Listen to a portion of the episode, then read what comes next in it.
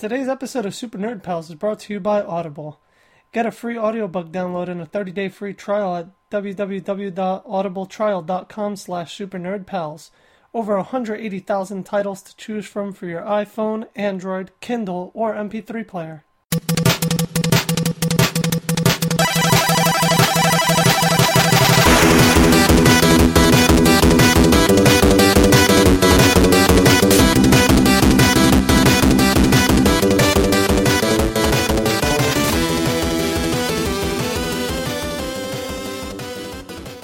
What's up, pals? Thanks for tuning in. This is episode 135 of Super Nerd Pals. I'm your host, Andy Carrasquillo. I'm Stan Doom.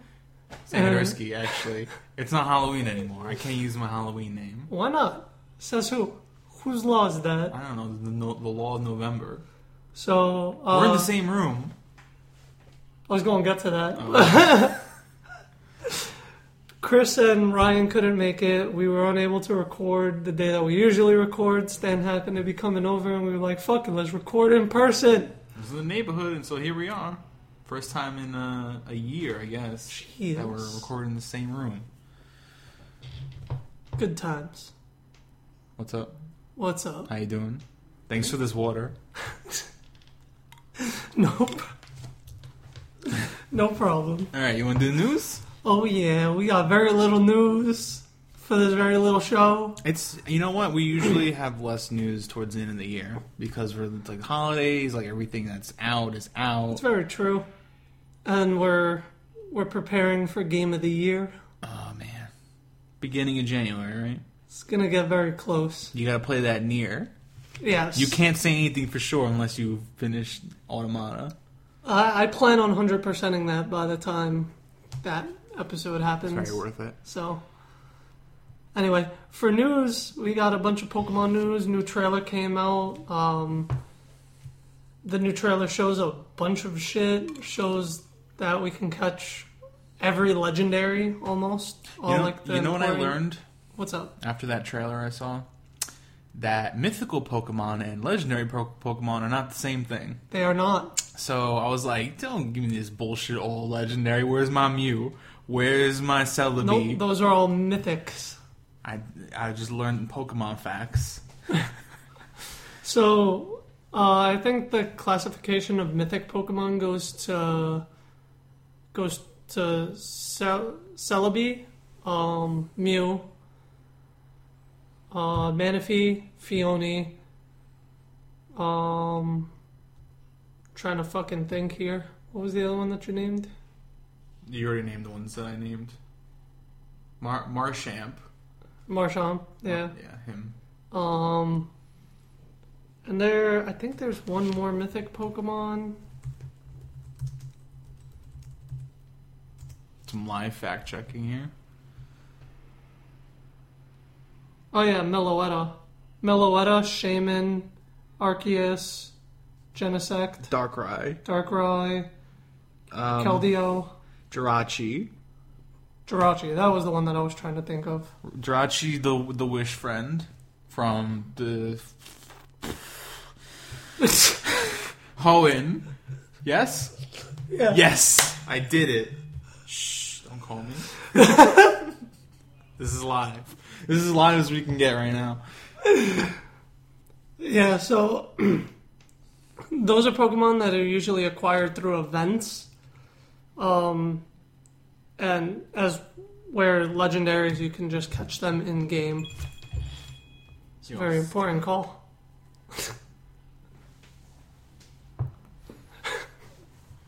Alright, yeah.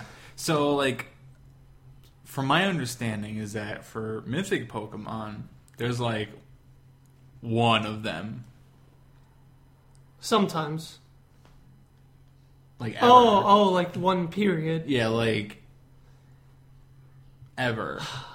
That gets a little weird. Because it's like mythic Pokemon. I was like reading the description and they're like questions if they even exist at all. But the legendaries seem to be pretty much agreed upon that they seriously? Stop. I'm going on airplane mode. They're calling me now.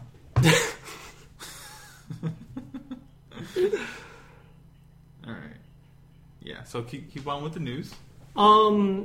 Yeah, so I don't know. That's very debatable because, like, did you watch any of the Pokemon movies recently? Just the most recent one, which we'll talk about. Okay, well, there's a Genesect movie, and in that movie there are 5 Genesect. Oh. In the Celebi movie, Pokemon Forever, they kind of go over how there used to be more than the main Celebi, and that, like, they died. So I don't know, it's hard to say. But there's only one Mew. That's also unsure. We are back. We never left. What are you talking about? Well, I meant that as in hypothetical, we are back. Like shut that. Up. Alright. That's fine. So, alright, let's just... That's fine. Whatever. There are going to be 50 Mews. Only one Arceus. I mean, I guess that's how Pokemon religion works. Yeah, okay. Alright, what was the news again? All legendaries. You can capture them. Yeah, so you can capture all the legendaries. The battle... There's a battle agency. The battle agency is like some place where you can rent Pokemon and acquire items. Mm-hmm. There's this thing that you can collect called totem stickers, which allow you to capture or somehow get totem-sized Pokemon. I don't know if there's any differences towards them, like stat changes or abilities or whatever, but... They're just, like, real big. You could get them. They big. And the last thing is Team Rainbow Rocket. My favorite. Now this is all the hype. Yeah. Giovanni's back. This is the one thing that made Stan want this game. Yeah, I had almost zero interest in returning to Ultra Sun and Ultra Moon. I was like ready to write them off, and then I saw this trailer about Team Rainbow Rocket, and I was like, ah, oh, man. They brought me back. But it's Team Rocket, Team Rainbow Rocket, consisting of all the bosses from the previous Pokemon games. Yeah. So it was like the Legion of Pokemon Doom. Basically. Yeah. What I'm curious about is, like, what is bringing Giovanni out of, like, villain retirement? That's what I want to know. That is my main question. I really hope they address that, because I'm pretty sure... Gold, like, knocks some sense into him at the end of Gold and Silver. And yeah, he winds up quitting. And he's like, this is not worth it. And he disbands Team Rocket. But now he comes back with everybody. With all the boys. All them bosses. And a Mega Mewtwo.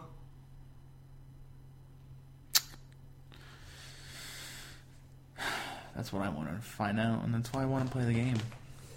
I guess we'll have to wait for another, 2 weeks to find out. Yeah. Nice. But yeah, that's basically all for the Pokemon news. I'm hyped for the game, to say none the least. Yeah, me too, surprisingly. It's going to be the last Pokemon game on the 3DS. Yep. And I'm pretty sure the next Pokemon, mainline Pokemon title is going to be on the Switch. Yep, can't wait for that one. Or should it be a remake of the first game? I don't know how I feel about that. First game with, Pokemon Coliseum graphics. But better. A little bit better. My only issue with Coliseum was that it was double battles. Only? Yeah. Yeah. Maybe and it got just really boring, because battles took forever. Okay, so, alright, look, it's a remake of the first games, right? But instead of badges, you collect moons, and you wall jump off of the gyms, and you collect the moons. And instead of 8, there's 800. Do I have to collect these moons to, repair my Odyssey? Yeah, is that what you call your bike? Yeah. That's what the ship is called in Mario. No, I'm talking about Pokemon, though. It's called the Bike-a-Sea. The Bike-a-Sea? There's a little... All right, let's move on. Anyway, next for news... There's a new trailer for Dragon Ball FighterZ. And a release date. Did we ever talk about the release date on the show? I don't think so. Not officially. Comes out in January. Yeah, so so soon. Literally the day after we recorded and estimated a release date, we got an official release date, because why wouldn't we? January 26, 2018, Dragon Ball FighterZ. I assumed it would come around March, like spring-ish. That's what all of us agreed upon, but no, they were like, soon. We getting this before Japan. I'm very excited. No, it hasn't been shown in any trailers or anything, but they have recorded English voice acting. I was just going to ask, is there anything for English voice acting? Mm-hmm. Bandai Namco US tweeted that there would be English voiceovers. I'm assuming it's going to be like Guilty Gear, where you can switch between English and Japanese. Yeah. I hope so, anyway. I hope it's like how they do it in Street Fighter, or like Marvel vs. Capcom, or those kind of games where you can make individual characters like English or Japanese. That would be really cool. Yeah, have like Vegeta be English, but have Goku be speaking in Japanese. I don't know. I kind of like Goku's English voice actor. But yeah. There are certain other voice actors that I like a lot more. I like Frieza's voice actor a lot more. I like Piccolo in English. Yeah, Piccolo in English is a must. I don't know. It's really hard to say. I think primarily Goku would be in Japanese for me. For you? Yeah, I really like Goku's original VO. Yeah, but so the trailer basically showed off story elements. It showed off a bit of the progression through the story mode, which looks oddly reminiscent of Budokai 2. Which extremely is like Budokai 2. The board game kind of aspect. Yeah. And there's apparently going to be 3 story arcs to the story. So it's going to like move through 3 major chapters. And it looks interesting. Apparently Android 21 eats people. I have no idea. I'm not going to yuck any yums, but she might be in Devore, you know? She's like, it seems like she's Cell 2.0. Yeah, she just, or Boo. Oh, yeah. Even. So yeah, it looks, every time they show something new off about Android 21, it like makes me think she's gonna be like a good character, and then the next thing they show makes me think she's gonna be like a villain. Like there's one trailer where she's helping Krillin and 18 now, and this one she's like, I'm gonna eat him. And it's just like, whose side are you on? She does shit for her own reasons. Maybe she's not good or evil. She just doesn't give a fuck. Yeah, maybe. I got a quick hot take about the way I feel the story's gonna go that I'll tell you about right now. So in the trailer, remember it starts with like Bulma talking to Goku. Yeah. It's like, oh, what do you mean you know who Goku is or whatever? And she shows in the mirror, and Goku freaks out. After they show that, it says you and Goku team up or whatever to whatever. Right? I think maybe you body change with Goku. Like you, the player, body change with Goku, and you're stuck in Goku's body. Like some Zamasu, Goku Black shit, like gone wrong. That's because it says you and Goku, like specifically like you, the player, and then Goku doesn't know who he is, and then when he sees the mirror of himself, he freaks out because who would know who Goku is but the player, right? We know who Goku is, and it would make sense why he wouldn't remember anything. That's an interesting theory. It reminds me of that Yamcha manga, the spin-off one that came out. Where I never read that. I read some of it. It's really good. It takes place in the real world, quote quote, right? And the main character gets killed in like a car crash or whatever, and he wakes up in Yamcha's body in the Dragon Ball world. And because he read the whole manga, he knows how it goes, and he knows how many times Yamcha dies. So he purposely tries to make sure Yamcha's like the strongest character by like training and being serious and not being like Yamcha, basically. And it shows him like showing up for the Saiyan fight with the Cyberman, and him just being all badass because he's just been training nonstop because he knew that they were coming. It's cool. Actually, it came out. They released it for free in Japan. Like on the internet for you to read, and then they released it in like a trade that you can buy, like a manga volume. I pre-ordered it from Japan, and it's supposed to be coming soon. Like that's how much I think this is fucking awesome. I pre-ordered it in Japan. I can't read it, but I want. I just want it like to own because it's just such a funny idea to me. I mean, you have all of the Dragon Ball and Dragon Ball Z ones, right? got all of Dragon Ball and all, and I got up until Frieza in Z, so I'm like slowly collecting Z now, and I have the first volume of Super. I didn't even know that Supers came out in America. Yeah, well, it's you can read up until Goku Black, I think, for free. Jeez. On the Shonen Jump website, and they're releasing it in print also. So the print volume 1, which covers. But after the Goku Black arc, it kind of like branches out, right? No, it expands more on the stuff that goes on in the anime because he's got more time. So it's like slightly different. There's like some additions that aren't in the anime. It's weird. It's good though. It's really good. So it's worth a read. They explain some stuff in the Goku Black arc in the manga that is like how did that happen? Give us an example. Like it shows. I don't remember specifics, but it shows like Goku Black like going through different timelines or whatever, and why he chose Future Trunks' timeline in particular, and stuff like that, and so like how he met that version of Zamasu and all that stuff. It's good stuff, and yeah, I can't wait for Dragon Ball FighterZ. Yeah, this game is a must buy for 2018.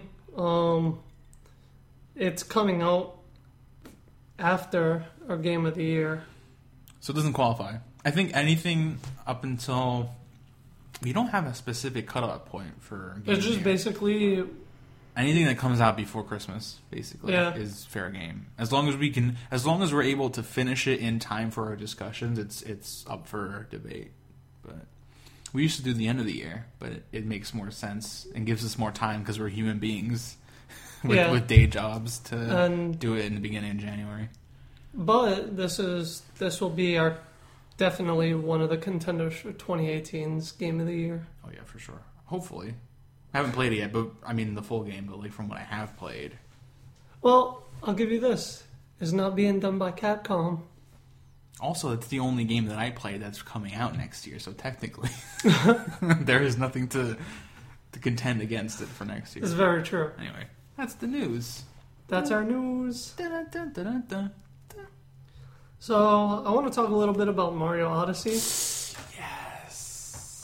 Love that game. The Switch has a very little amount of titles out. It's slowly growing, but Mario Odyssey is fucking a must-buy. I feel like at this point there's like enough games on the Switch that you can like justify pretty easily. Like there's a bunch now. There is, but there's not a lot that catch my eye. Mm-hmm. My only games that I own are Zelda, Binding of Isaac, Mario Odyssey, and Splatoon 2. Mm. So that's my entire library. But Mario Odyssey, man, I was on the fence about buying this the day that it came out, and Stan kind of convinced me otherwise. I've been playing it for a while, but you're like past me at this point because you've been playing it so much. Yeah. This game is really, really good. It's like a mix between Mario 64 and Sunshine. I've never, ever played Galaxy 1 or 2, so I can't really compare there. But I played a bit of the first Galaxy, but not enough. I don't know. To, like, solidify any opinions on it. I played, like, the very first stage, and I was just like, eh. Yeah, it never really grabbed me. I would argue like a lot of the Wii library didn't grab me too much. Yeah. So I mean the last. I'm sure game... it's great though. I'm sure if they released it on the Switch, I'd be like all about it. I'm positive. I mean, I've heard bad things about Mario Galaxy 2. I heard good things about it. I heard but I haven't one played is it. A lot better. Really? But I don't know. I can't say one way or the other. Either way, this game, fucking A1, it's great. I love that it's open world. I love that you could change Mario's outfit. Yeah. And then you could buy new like clothes for him to wear. Okay, so I'm on the last world and... No spoilers. Nah, no spoilers at all. This, I don't know if you knew about this, but I just found this out. There are certain things that you can only do in... different outfits. I know that there's like rooms and moons that you can get if you're wearing specific outfits. I did not know this. You know that? I came across a bunch of doors with locks on them, and I was like, well, they're locked. There's probably endgame stuff. So I just moved past it. Mm. And then my friend told me that, like, you need certain outfits to unlock it. So I was in the world Bowser's Fortress, and basically you get this cool-ass, like, there was this cool-ass samurai outfit, and I was like, I can't pass down Samurai Mario. Yeah. Like, that's a must. So I bought it, and then I went, like, behind the shop, and there was a locked door, and then the door became unlocked, and I was like, well, shit. Yeah, when I was, like, playing around in the Sand Kingdom, which is, like, the first, like, open kingdom you get to, I was, like, running around the main, like, little town area you show up in, and there's, like, a little mariachi, like, sugar skull friend, like, dancing in front of a door, and he's like, you gotta dress like us to get... And I was like, oh, well, I gotta get my poncho ready, I gotta get my hat. So I ran, and I got the clothes, and I came back, and he opened the door for me. And there's, like, this really fun, like, dance scene that you get where, like, Mario was, like, playing the guitar or whatever. Ironic enough about that, I bought the mariachi outfit, like, the poncho and the hat, just because I wanted it. One of my favorite things to do is to collect the purple coins and, like, just buy those exclusive outfits. Absolutely. I feel like collecting the purple coins is much more rewarding in that factor. Like, I don't feel like I need to collect the purple coins, like, they're there, but, like, I want to collect them because I want the shit. I like that same thing with collecting just regular coins, too. You're not just, like, randomly collecting them for whatever to get an extra life. It's like you use them to buy heart containers for moons if you want to do that. And then there's, like, certain outfits that you can buy with the gold coins, and it's like your death tax also. Yeah. Like, when you die, you lose 10 coins, which is, like, my favorite penalty because it's not really a penalty. Oh, yeah. Like, I was doing some level today. It's actually the one that was in the samurai door. And I kept dying. And I was like, fuck, like, I keep dying. But then I came to the realization, well, it's not that bad because I'll never get a game over because I'm collecting 30 coins. But when I die, I lose 10. Yeah. So I'm still going, like, the plus 20. Exactly. So it wasn't a big difference, but I like it. I like the death tax a lot more than lives. Yeah, and encourages you to, like, try different shit. Because if you do something, you try something, and you end up dying because you did it, it doesn't really penalize you for trying. And whereas if you had 2 lives, I'd be like, no, I'm not trying that shit. I'm not going to do this weird, like, jump leap onto the hat and, like, try to get over this, like, chasm or whatever. Now, I've been exploring a lot with, like, different jumps. So did you know that if you hit the crouch button in midair and you click Y, Mario does do, like, that dive? So I've been, like, kind of exploring with that. But did you know that if you jumped in the air and you threw Cappy and you held down Y and then you did the turn and the leap, you can leap onto Cappy's hat? Yeah, and get the extra jump. But I can't pull that shit off. I was doing it by accident. Like, even before I saw people talking about it on the internet, I'm like, yeah, that's my jam. That's how I get around. I can't do it. I feel like, because you're holding Y. You're holding Y, but you don't have to keep holding it. You just hold it until you're ready to hit the like, ground pound button, and then you press Y again. And so it should stay rotating long enough for you to make that leap and then do the jump up. Maybe I'm just missing timing. It might be a little off on the timing. Yeah. But it's great. I love all the options you get for Mario in terms of jumping. I feel like he's a lot more flexible and movable than he's, like, ever been. He's has so many options for jumps. And as much as I, like, I don't know, I thought the idea of, like, having a Cap companion was kind of weird. Yeah. Oh, man, I love it. I can't imagine now playing without being able to throw a hat, you know? Like, and, like, attack people with a hat. And yeah. Then... I feel like Cappy is going to be... Oh, well, is already a loved Mario character, as most of them are. And I love the function of, like, capturing...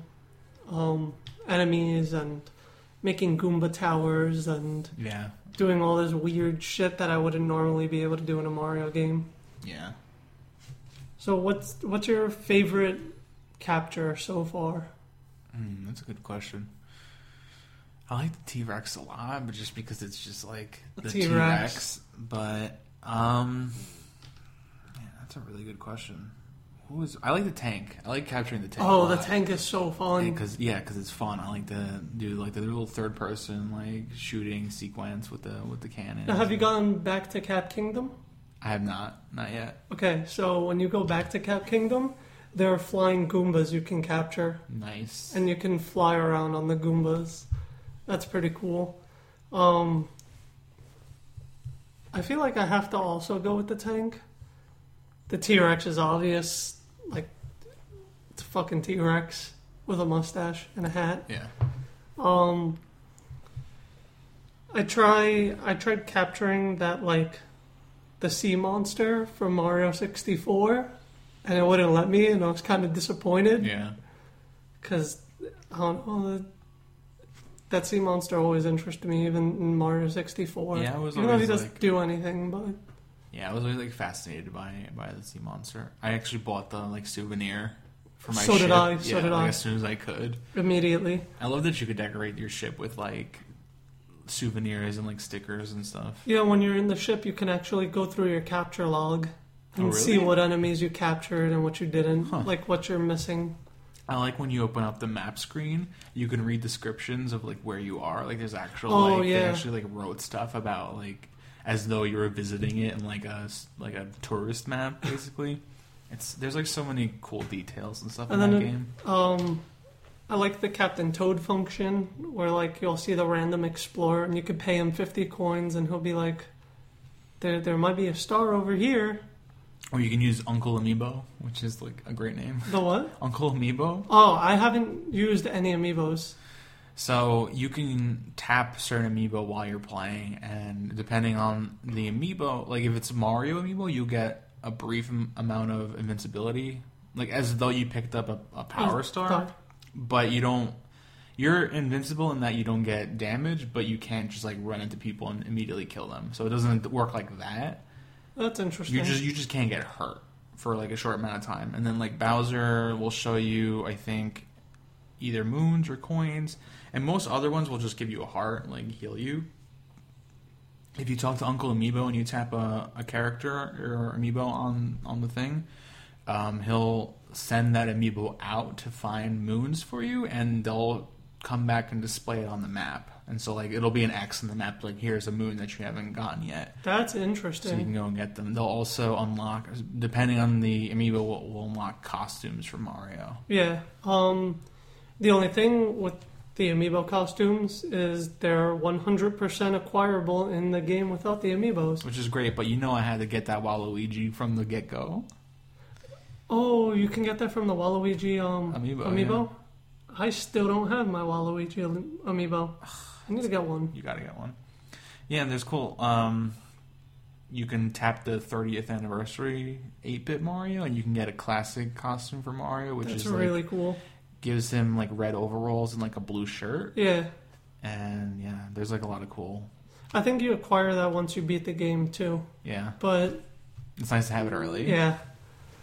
Especially, I mean, some, as much as they're like for cosmetic purposes, like... Yeah, they don't really do anything. They're just like fun. I just like it. Yeah. I was doing some exploration with the costumes, and I was like, what if they're not for cosmetic purposes? And then I bought the entire scuba outfit to see if like my breath meter would go down slower. It doesn't, but yeah, no. It was nice to try. Yeah. So yeah, Mario's really good. Mario's extremely good. Didn't finish it yet, but like as soon as I will. Glad I picked that over Ass Creed. I have a feeling it's gonna rank pretty highly at the end of the year. Don't know, can't say for sure yet, but Chris and Ryan need to get on that. Or whatever. We'll just like overwrite whatever they say and be like, no, Mario's better. But yeah. I guess we'll see. But Mario Odyssey, if you haven't gotten it already, if you have fucking a Switch get that and you shit. Can, you go. If you don't have a Switch, just go on YouTube and watch some Let's Plays on it. Or just, get the Mario bundle that comes with the red Joy-Con. I didn't know about that, but yeah, there you go. All right, you want to get into the pull list? Hell yeah. Action Comics 991 thinks that was the pull list.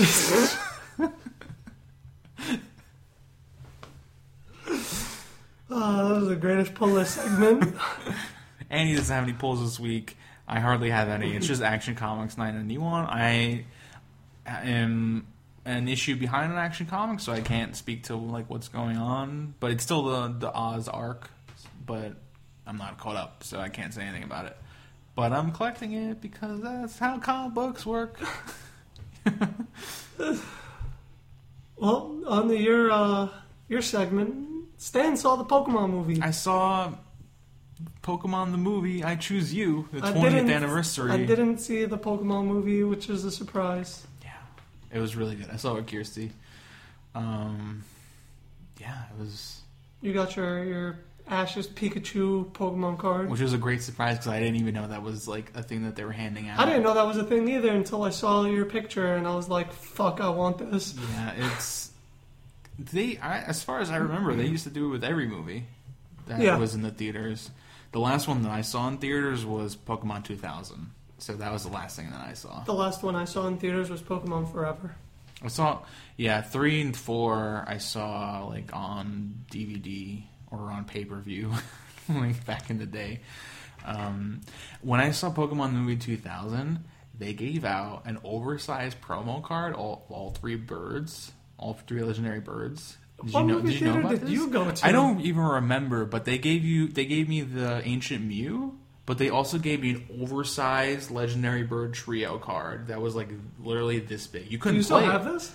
I don't think so. I don't know what happened to it, but it was literally this big. Had all three birds on it and had like some absurd attack that did like 400 damage or something. I need to look this up. And you couldn't play it because it was like gigantic, but it was like really dope. That's fucking sick. Yeah, you should look it up. Unless I imagined it. But I'm pretty sure it exists and I might have. You said for 2000? Yeah, Pokemon movie. Just look up legendary bird trio card or something like that. Alright. Well, while I'm looking this up, I see a promo for Zapdos, Moltres, and Articuno. No, it was like one large card. Anyway, Pokemon... Oh, was it this? Yep, that's the one. Interesting. It's called Big Bang. Yep. Shuffle Articuno, Moltres, and Zapdos into your deck. You can't, though, because it's, like, the size of your face. It's, like, a big old card. And it does 200 attack. Yeah. And it's only going for $10. Yeah, it was a nice little thing to have. And on the back, in big-ass red letters, says not for play use. Yeah. Well, no shit. Yeah, no shit. Yeah, so anyway... Pokemon the movie I Choose You is sort of a retelling of the early days of Ash and Pikachu, basically how they first met and their first adventures together. It does this cool thing where it focuses on Ash seeing Ho-Oh in the sky. Like at the end of the first episode of Pokemon, everyone who's ever been a fan of Pokemon has seen the first episode of Pokemon, I'm sure, where you see Ash sacrifices himself for Pikachu, or Pikachu like electrocutes all the Spearow who come after them, and they're like friends now, even though they hate each other in the beginning. And at the end, Ash sees Ho in the sky, and he's like gold because he wasn't real at the time. He didn't exist. It was like, oh, there's a potential to be so many more Pokemon, and it was, and they made him a real Pokemon. But anyway, it turns that actually, little fun fact: Ho-Oh was a part of the original Pokemon. Oh, really? Yeah. So there were Pokemon cut out of the original game because it couldn't hold the memory or some shit. And half of the Pokemon from Johto were actually supposed to be in Kanto. Huh. Interesting. Ho-Oh included. And that's where they came out with the Ho-Oh thing. Pokemon facts. So they turned that whole thing into the major plot point of the movie, which I really like, because one of the things that always irked me about that scene in the Pokemon cartoon is that they never revisited that, ever. Honestly, that would have been my first instinct. I would have been like, yo, what the fuck is that? oh shit, like, we gotta follow that fucking bird, which basically is what the plot of the movie is.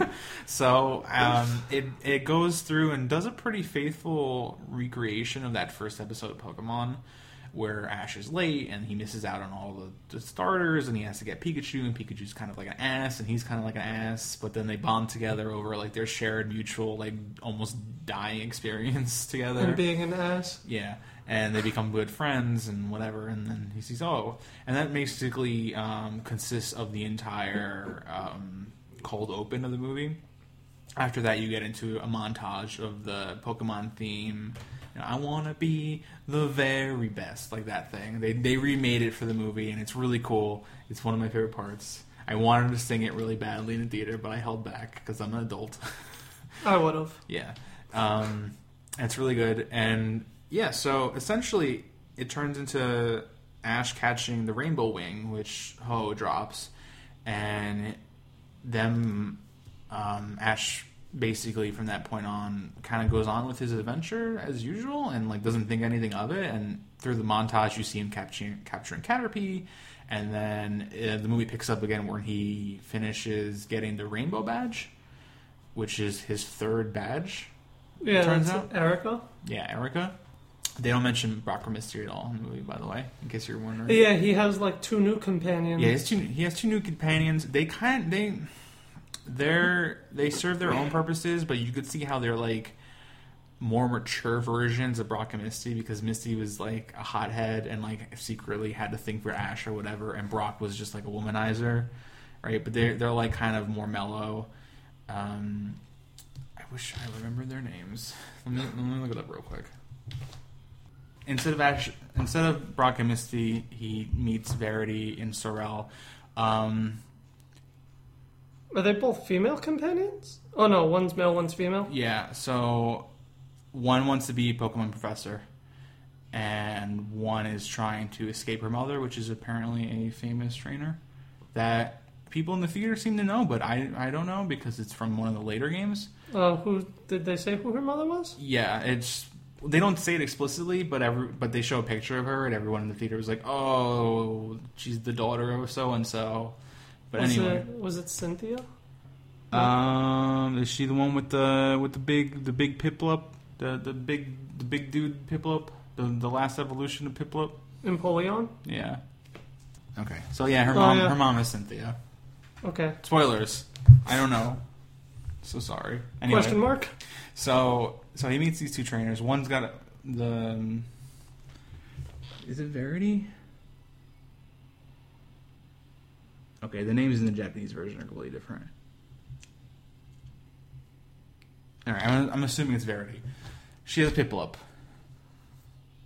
And the other guy's got a Lucario. And so they're traveling around together, and this is the point where they get into the lore of Ho-Oh and its connection to the three legendary dogs, and you get the lore from the Johto region, how the tower burned down, and then Ho like revived the three legendary dogs, and essentially it becomes like this movie where they're trying to bring the rainbow feather back to Ho because Ash wants to meet Ho and fight him because he's Ash, right?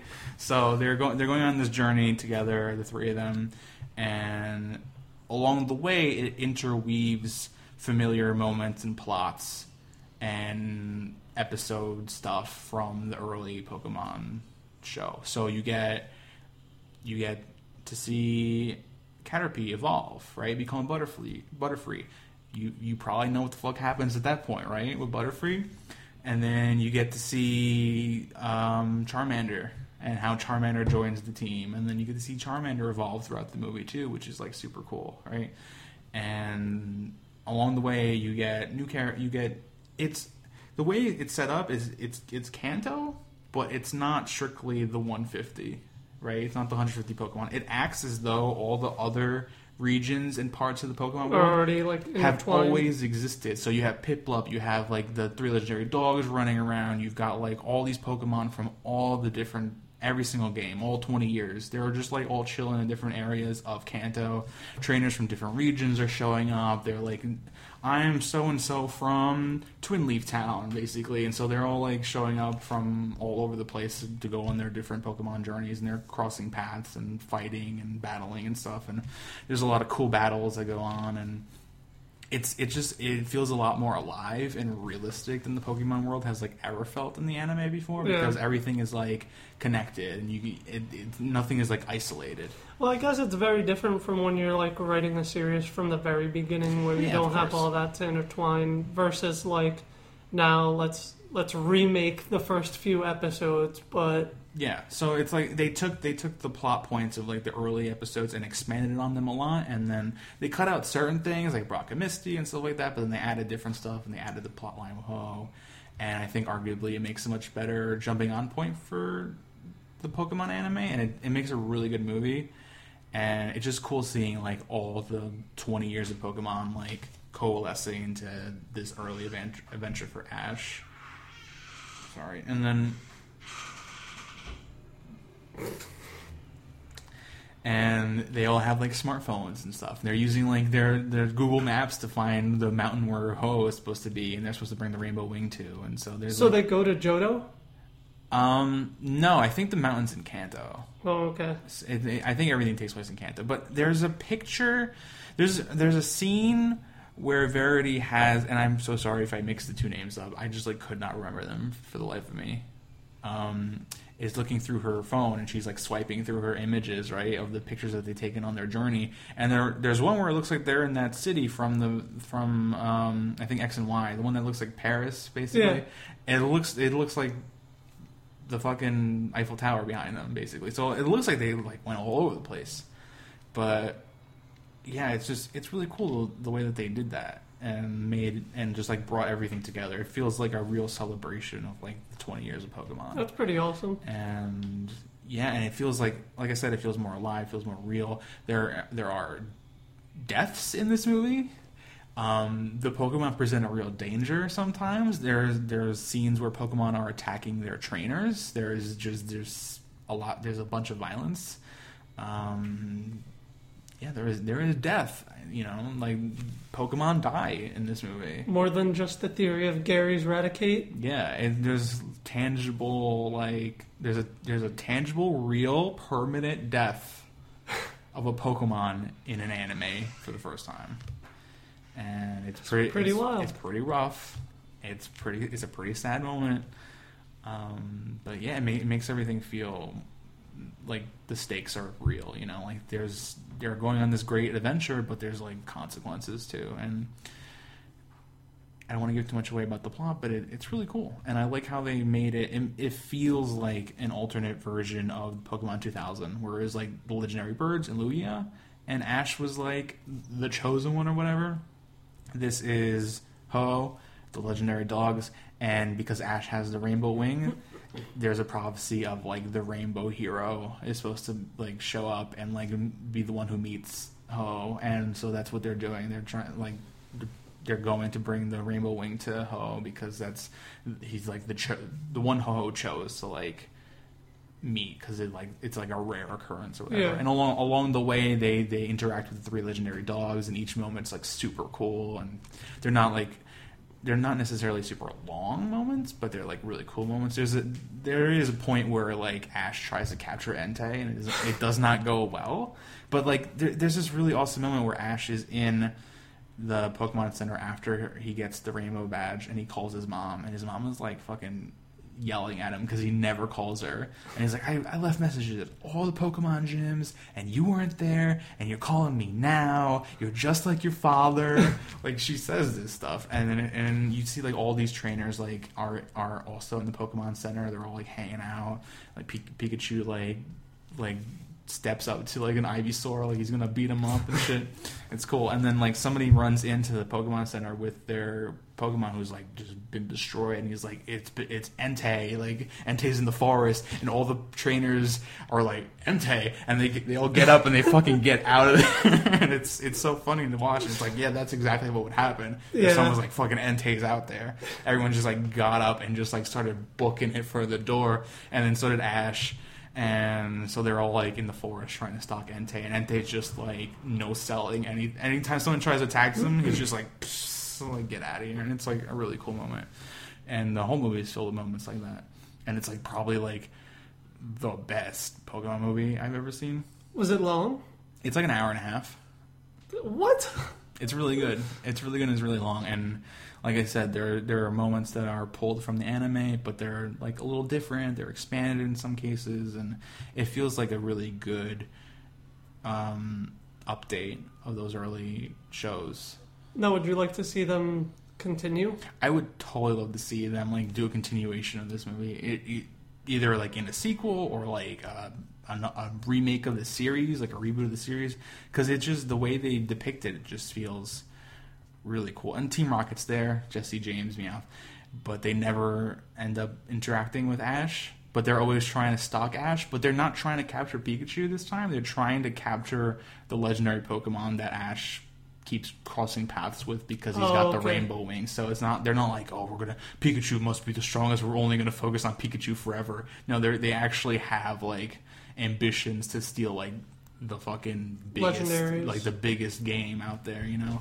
And they get blown away and shit, and it's like they're there for comedic relief, but it's like, you know, it's Team Rocket. What do you expect? Yeah, that's what Team Rocket would do. Yeah. So it's a cool movie, and I liked it a lot, and I would totally recommend anybody who's ever seen Pokemon to go back and watch this movie because it's really it was very heartfelt in a way that I wasn't expecting it to be, you know, because usually the Pokemon movies come out and they're usually just trying to like hype up the new Pokemon, new legendaries, and like, the new games or whatever. This one felt like it was trying to like be like this love letter to Pokemon in a way, and it worked out really well. It's not like a perfect movie. There's like some moments that are a little cringy and a little corny. I don't want to give any of it away because a lot of it happens towards the end where it's like very like cutesy kind of stuff. But like I feel like it's a Pokemon movie. It's for kids, but it's for kids, but this one in particular felt like it was more like it knew it was like 20 years, so there's going to be like adult fans who saw it from the beginning. So I feel like a lot of this was like targeted towards like us. Yeah. When I went to the theaters, there were a bunch of kids, but there was like mostly adults, like people my age, you know. And yeah, the theater was awesome because everyone was like, "You fuck 'em up," like laughing and like clapping and stuff after like cool moments, and it felt good. It felt like being back in the theater for like the first movie, you know. That's really awesome. Yeah, it was great. I can't wait for this movie to come out on DVD, Blu-ray, so I can get it. Yeah, absolutely see it for sure. Today was the last day for theaters. Yeah, it's great. I liked it a lot. Yeah, 4 out of 5 Pokeballs. No, 5 out of 6 Pokeballs. I was like, wait, why did he change it? But that makes sense. But yeah, thanks for your review, Stan. Yeah, sorry I couldn't remember the names of the characters, but you know. Well, it happens when they change Brock and Misty, and there is a nice callback in the credits though to all the previous companions that Ash has had throughout the entire series. So you do get to see Brock, you do get to see Misty, you get to see May, you get to see Dawn, you get to see everybody that Ash has like ever had on. You get to see Tracy, every character that Ash has ever like had a companionship with and like traveled with, you get to see in the end. And so it's like really nice. Who's your favorite companion? He's not really a companion, but I like Richie.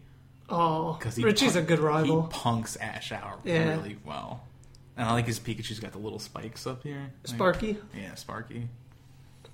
Yeah, I like him. Richie's really cool. He is basically Ash's team, but like the badass version. Yeah, like if he was actually serious. Yeah. Yeah. He's definitely like a better trainer than Ash, but I don't know. My favorite companion's probably going to have to go to like May. Yeah. May was one of my favorites. I didn't really see Pokemon that much after... the anime. Once Ash gave up his Charizard, that's when I was out. I was like, I'm sorry, I can't. We would never give up a Charizard. I stopped watching Pokemon during X and Y. Mm. So I've watched a lot. Well, because you're the Pokemon master. Oh yeah. I've been a fan since the beginning practically, but like for the cartoon, once Ash gave it the Charizard, I was kind of done. You know, like I saw some of the Indigo League stuff, and did he give up Charizard before? Like he met Tracy? He gave up Charizard. He gave up Charizard during Hoenn. I mean Johto. Okay, yeah. So because he leaves it at like the Char-Cific Valley. Yeah. So when that happened, like, yeah, that's when I was out. But so I really only know like Ash, Misty, Tracy, and I know like May and Dawn and shit from the games, but like not from the anime. Yeah. So. I mean, he basically befriends, like, he winds up becoming companions with the main characters of, like, every game, so... Yeah, more or less. But, yeah, excited to see this movie now. Super good. I hope they do a sequel, which I'm sure they will. They'll see the return and probably make a sequel, I hope. It felt like a good... It felt satisfying because I always wanted to see them follow up on the Ho-Oh at the end of the first episode. And so it feels like they finally like did that for me. And I feel like finally satisfied, you know?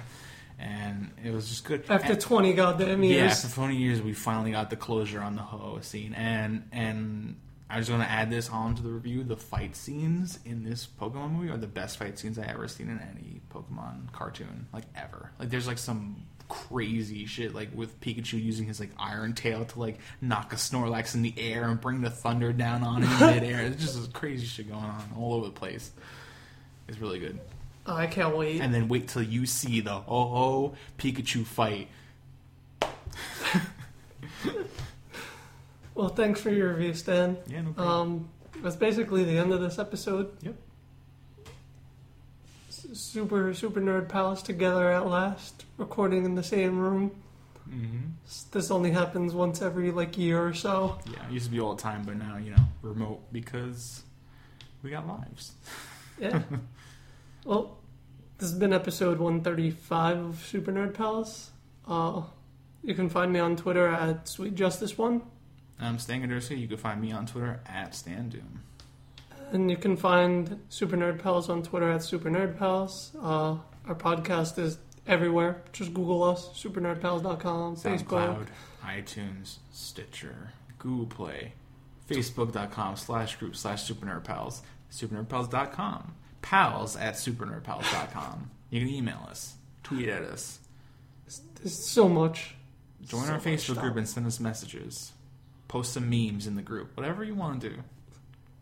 Should tweet at Zach just because. Tweet at Zach. Just do it. Zachary P. Line. Pop. Oh, find this right now. I don't know why. I just feel like someone should tweet at him.